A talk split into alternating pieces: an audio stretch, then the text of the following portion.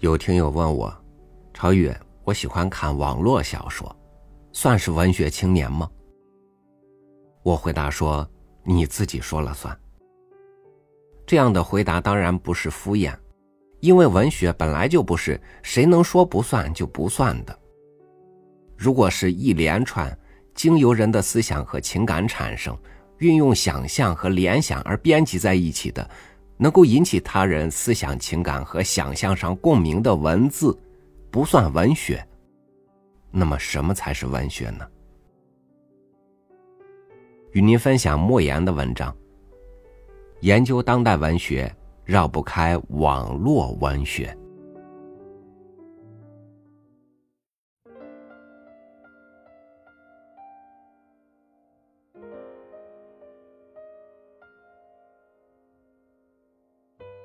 网络文学对我来讲，曾经是个很陌生的东西，在内心深处曾有过抵触情绪。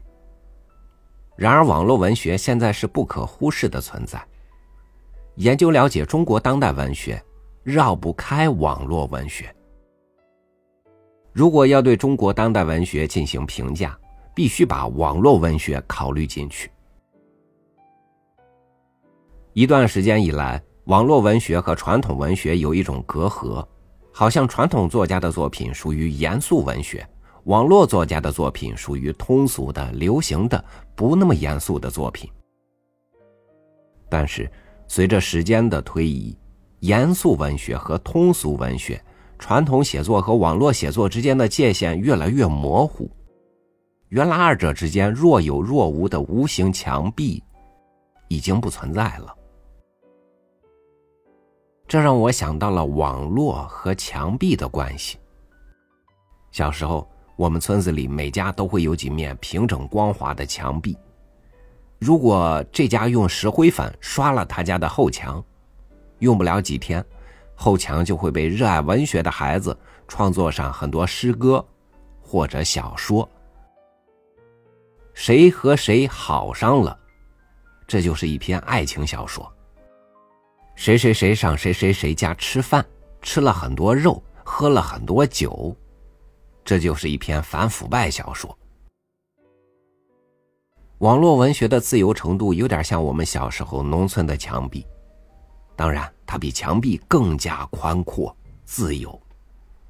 我想，这种自由的书写内心情感的精神，和网络写作是一致的。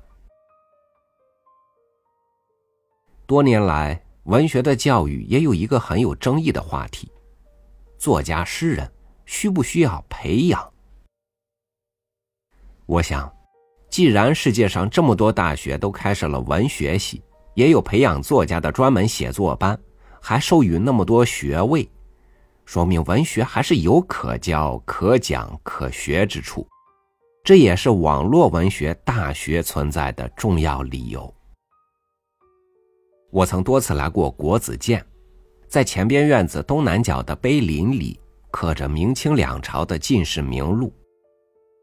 我一来就想查找我们高密县的进士，找到了十几位。据我们县志记载，自有科举制度以来，高密一共出了一百九十多位进士。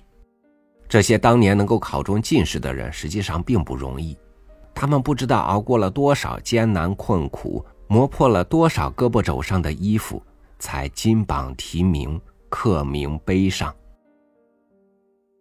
如今，在网络上写作的人很多，但最终能在文学之碑上刻下自己名字的人不会很多。这就要求所有立志于文学的人，要像我们的祖先一样，刻苦认真的学习创作。有了这样的精神。才会获得成功。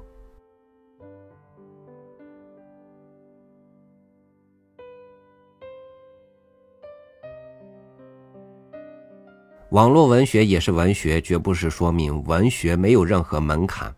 真正有价值的文学，一定要是一颗匠心在岁月沉淀中用心浇灌出的心灵之树。感谢您收听我的分享。我是朝雨，每天和您一起读书，明天见。